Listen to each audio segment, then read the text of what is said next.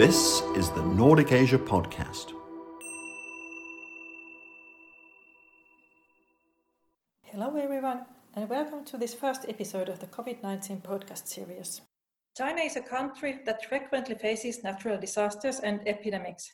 Of all the major national hazards, such as floods and earthquakes, only volcanic activity is missing in China.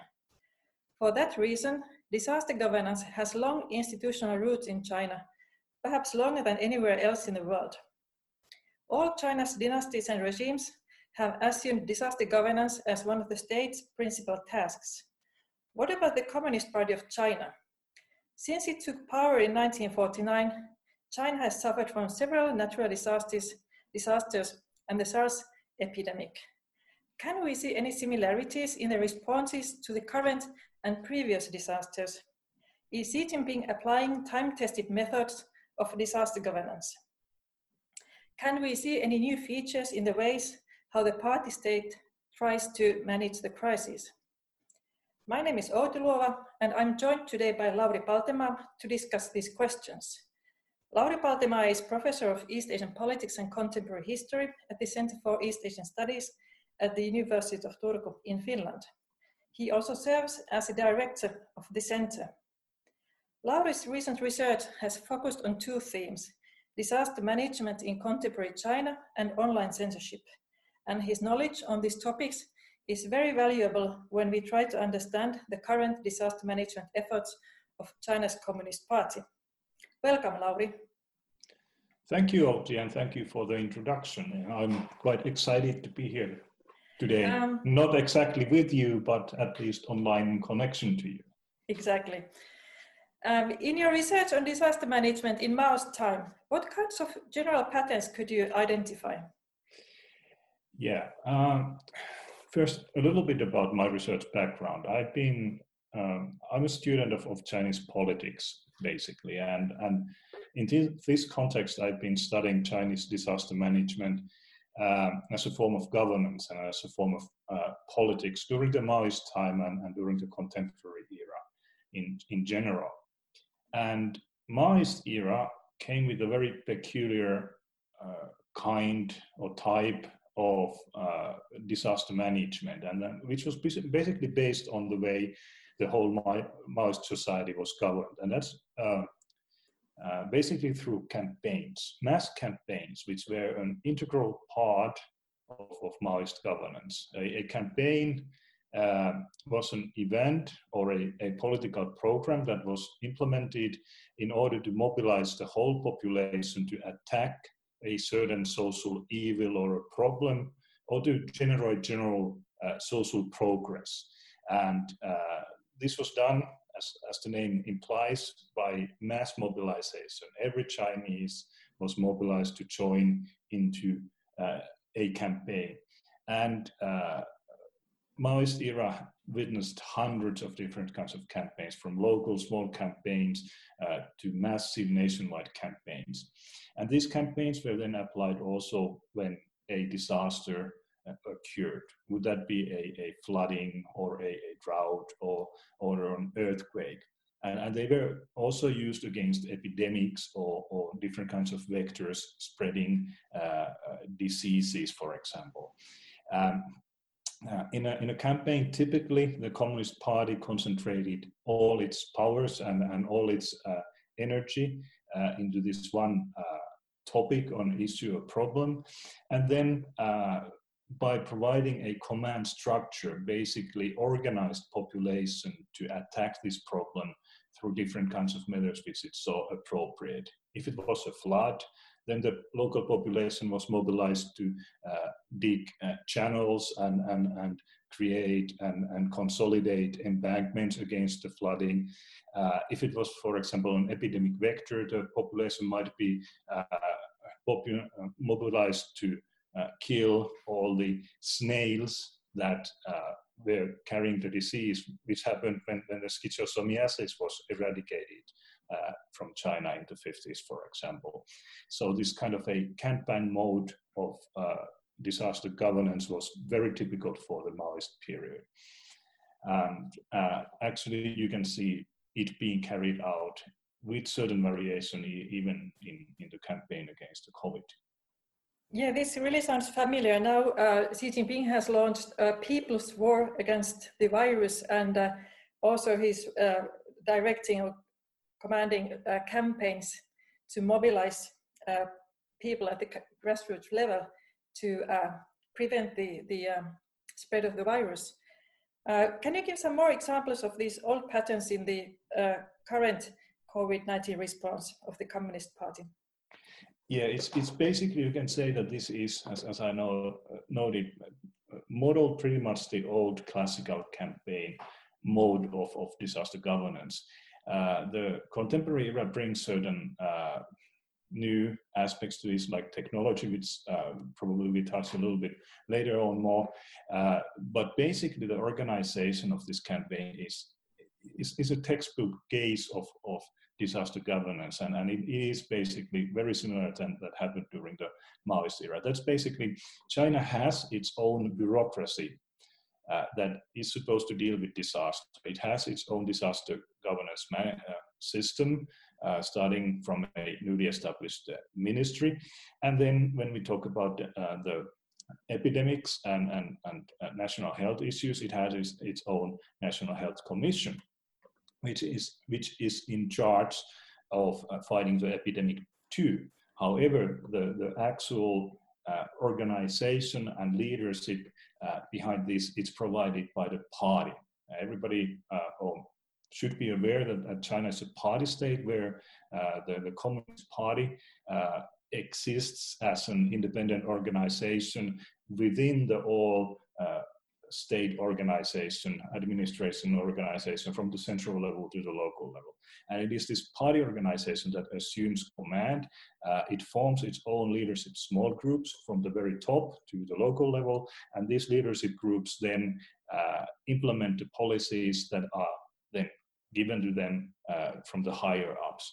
And when they implement it, then they mobilize the local population at large do this. Uh, first, they of course mobilized the party members. Uh, the, the, Communist Party has about 90 million members. It is a huge organization and it reaches to the very uh, grassroots levels. And then they mobilize different kinds of activists and, and other people in the local communities. The uh, contemporary era has brought some changes uh, too. Uh, during the Maoist era, the society was organized based on the Danwei system, the work unit system. This doesn't anymore really apply. Uh, the Danweis have been more or less uh, run down, uh, and therefore the new uh, grassroots level governance is based on, especially in urban centers, in, in the, the uh, urban communities. And these urban communities have been constructing since uh, 2010, around that time, their own disaster management organization. In principle, they should have uh, uh, plans uh, at hand on how to handle these kinds of situation. They should have an organization with uh, uh, uh, clear lines of communication and, and leadership. they should have members who have been trained in this organization to, to act during the, the crisis situations. They even should have reserves uh, to to count on physical reserves uh, that they can uh, use in these kinds of crises. Although the well, the regulations I've been going through and, and, and studied mostly do not mention epidemics. So if they have resources, then they have maybe spades and and and, and uh, dry rice somewhere in reserve, but but not really face masks and, and, and medicine. But nevertheless, the, the, the key point is that, that they have, in principle at least, organization that is supposed to take care uh, of this kind of mobilization at the very grassroots levels. And that's what we actually have seen, uh, witnessing in, in practice in uh, Wuhan and other Chinese cities, where these, these uh, grassroots organizations have been uh, really activated and, and they have been acting uh, throughout the, the campaign. So the organizationally speaking, at least on paper, Chinese party state is well prepared to handle these kinds of crises. Yeah, we have seen in news pictures from these uh, men and women who stand at the exit, exits and entrances of neighborhoods and residential complexes, uh, checking temperatures of citizens and, and, and then also patrolling to ensure that public gatherings would not form. Um, but then, um, if we look at the uh, SARS epidemic, so uh, what did the Communist Party learn from the SARS, and and what did they do? What are they doing now better uh, this time? Is there and is there a place for improvement maybe when compared with the SARS?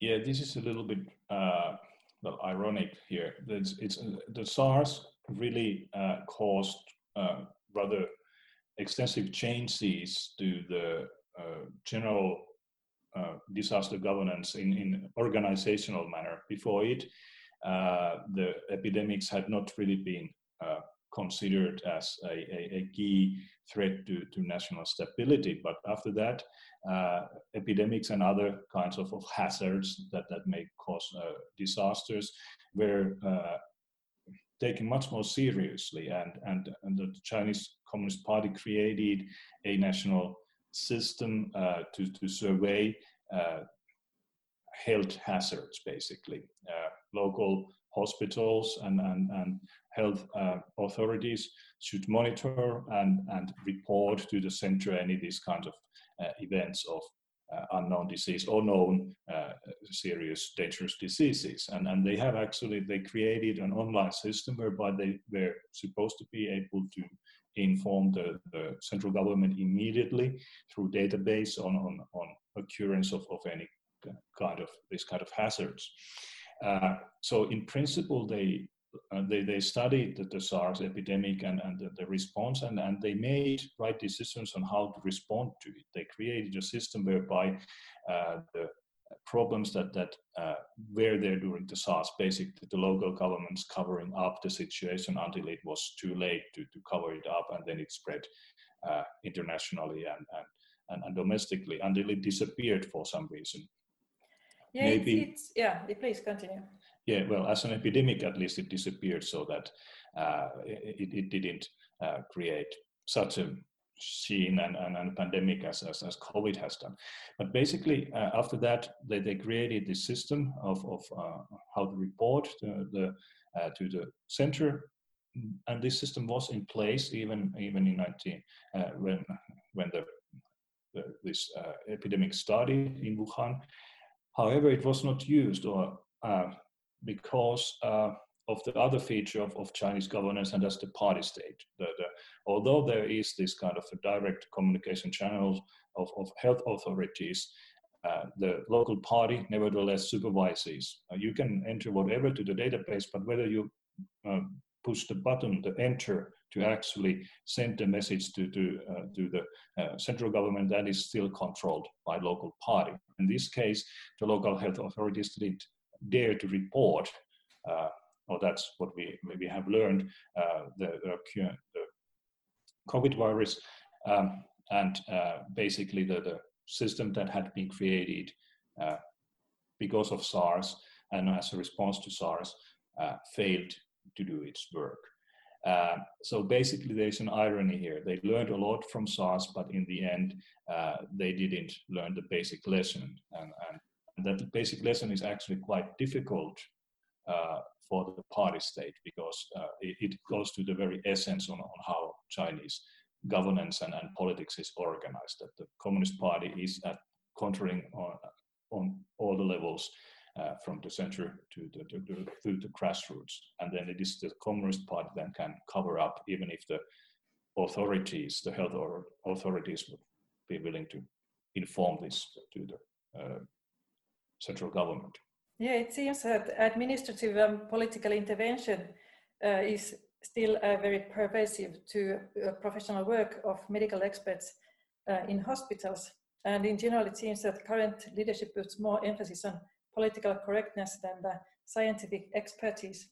But um, this is just my speculation, but um, if the coronavirus had developed a couple of years earlier, the response might have been faster and more effective because uh, and now uh, China's long-term goal has been to reach the level of moderately well-off society by 2020. And the next year is the 100th anniversary of the Communist Party. So it has been of utmost importance for the party to create an impression of improved well-being and the realization of the Chinese dream.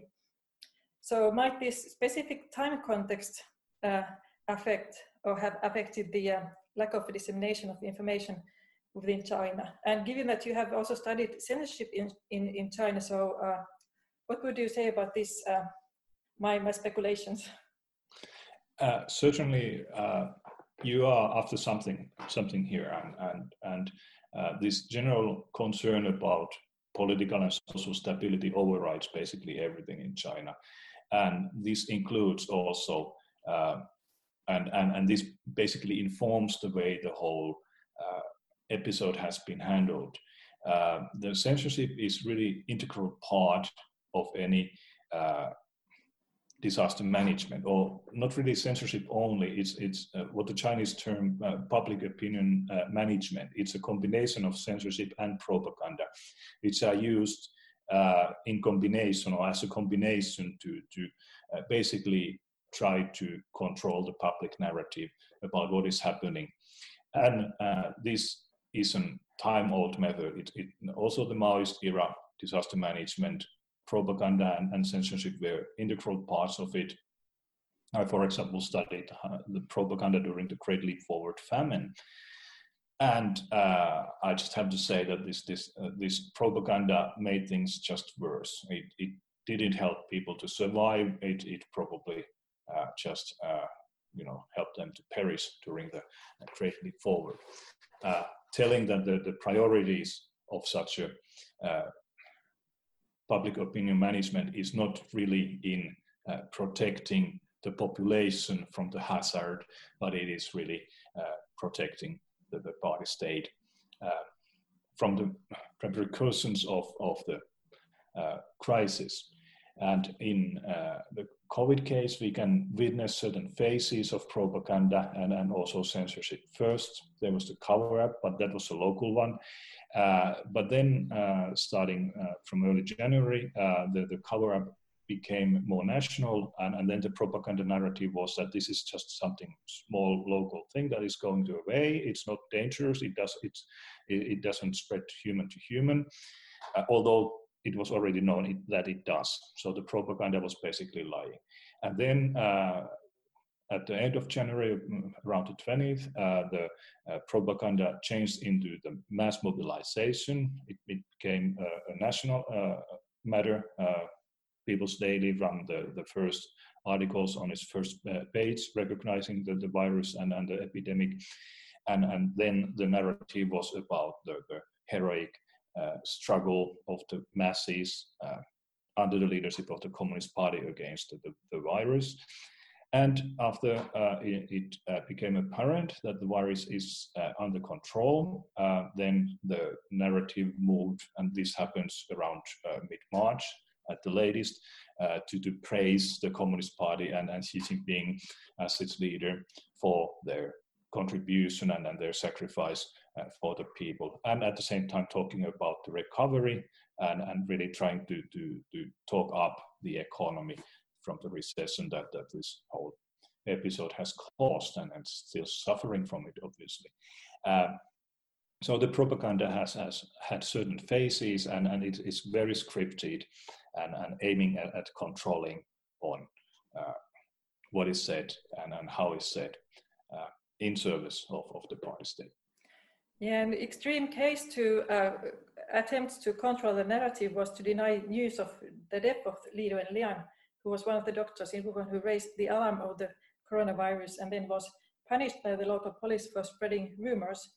However, however this uh, death created an unprecedented uh, reaction in social media, and then the leadership had to change the storyline. And now uh, China has declared him a martyr. Uh, but in your previous research, the conclusion has always been that the party have, has emerged as a winner and that the party has has handled the, the crisis uh, just fine and and uh, did everything right. So, do you see a similar outcome in this case uh, of the COVID nineteen? Yeah, this is the outcome of the narrative, and and this is exactly what is is being told at the moment that the uh, virus is under control. The party did it. Uh, hooray! And uh, basically, uh, it's difficult, of course, to say how the, the, the, virus is or the epidemic is going to develop, but the party will stick to its narrative. And, and this makes the situation rather difficult if there will be the second wave, how to explain it to, to the people when, when uh, already Xi Jinping has, has basically declared victory over the virus. Uh, so the, the way the party manages the narrative is it, it, it really is uh, problematic. It's it's not really based on facts, or it's only on partial facts, and then it ties the party to the uh, certain kind of, of reactions to the reality. Because quite logically, if, if you claim that, that there is now victory and, and, and everything is, is uh, returning back to normal, you really cannot but cover up the second wave if it comes. Uh, so I'm actually quite worried about this this uh, way the party has sort of uh, painted itself into corner and and uh, let's just hope there won't be the second wave because the way the party handles it, it, it needs to contradict itself if it wants to really handle it properly if it comes. And, and therefore, the, the situation I think is, is rather risky at the moment with the present narrative that the party represents. Yeah, absolutely. Um, we have talked about similarities between the current and previous disaster management efforts in China, but then uh, what about the differences? It seems that technology is now the biggest new thing in the management of the current epidemic. And uh, China has a very tight network of surveillance cameras, and China has also taken into use a wide range of apps. And authorities also use location data to pin down persons who are potential carriers of the virus. And the cameras and apps have been keys to controlling the source of infection, to cut off the route of transmission, and to protect people who belong to the risk groups. Um, and these, especially the apps, are particularly interesting because we might have something similar in Europe soon. Uh, what would you say about these uh, technologies and their role in the uh, uh, disaster management practices now in China? Yeah, you're absolutely right that, that if there is something new in the way the, the uh, party state has responded, it is in uh, using the, the technologies, the online technologies, the surveillance technologies, and mass uh, everywhere abundantly. Uh, and that's something that really has become possible only through uh, last decade in still during the SARS epidemic, for example, although China was becoming increasingly wired, uh, still uh, minority of the population was online and nobody had a smartphone back then, obviously. But nowadays the situation is different and the party has uh, developed uh, very sophisticated way of, of uh, surveying uh, online opinion, what's happening online, but also uh, using the smartphones as control devices of the population, knowing their whereabouts, who they are contact with, how long they are in contact with, and, and, and these kinds of uh, things, which are from the perspective of, of epidemiology uh, and, and controlling epidemics, a rather uh, useful information. And, and therefore, China has had an advantage sort of uh, uh, by accident in, in, in controlling the virus, putting this, this control technologies that, that were already in place or were easily developed based on, on existing knowledge uh, to, to control the epidemics. Uh, they are, uh, as, as reported throughout China, used quite widely and, and they become part of, of, of everyday life uh, for at least urban Chinese. And I would say that, that this epidemic may increases acceptance of this kind of uh, surveillance uh, by the state in normal lives of, of, of normal, normal citizens. And, and therefore, the, the epidemic will consolidate and, and, and, uh, and promote uh, the, the control state that China is and, and um, will certainly advance the technology that is being tested now and used and tested as we speak there. So there will be this kind of, of consequences, long-term consequences uh, from the epidemic for China and, and also globally, I would argue. Something that, that uh, is obviously being studied about Chinese uh, experience is the use of, of this software and, uh, and, and, technology in, in, general, technologies in general.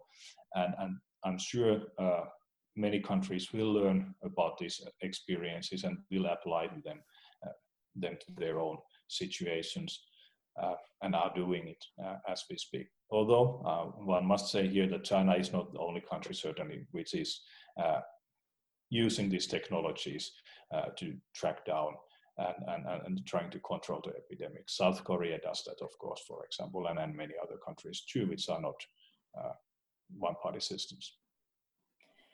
Yeah, that's right. And and uh, but China seems to have a time-tested disaster management system and uh, superior technology to prevent the spread of the virus. And, and as you mentioned, China is also offering its model now to other countries.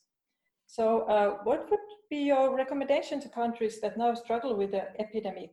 Uh, is the Chinese model something that they should try, something they should follow? And uh, what negative and positive aspects of the model should they pay attention to when con considering their own uh, kind of path? Well, this is a good question.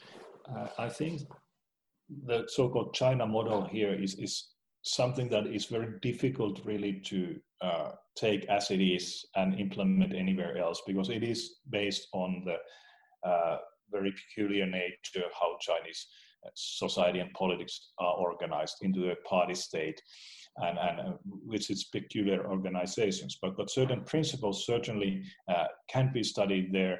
And China is trying to promote the idea that this kind of an authoritarian regime is uh, more able uh, to act quickly and respond quickly and promptly uh, in this kind of crisis situations, and thereby protect better able to protect its its uh, people and population than liberal uh, democracies. And, and here it, uh, of course, points its finger at the US.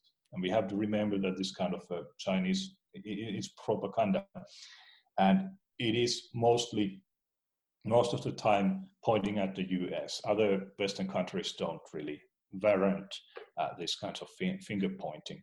And America is certainly failing uh, compared to, um, uh, China. But then we have to remember that America is failing compared to many other liberal systems, starting from South Korea, which is neighboring country, uh, Taiwan, uh, New Zealand, and even here in Europe, many countries, including Finland, are doing pretty good job in comparison in, in containing the virus. Uh, so this Chinese idea that, that, the authoritarian systems would be better suited to respond to this kind of crisis than liberal ones just isn't true because there are so many liberal systems and many of them have actually done well or even better than China in this respect. Uh, so we have to take this this free rhetoric as as uh, uh, you know a uh, part of of the ongoing dispute or even the new Cold War between China and US where it is uh, in a right and proper context.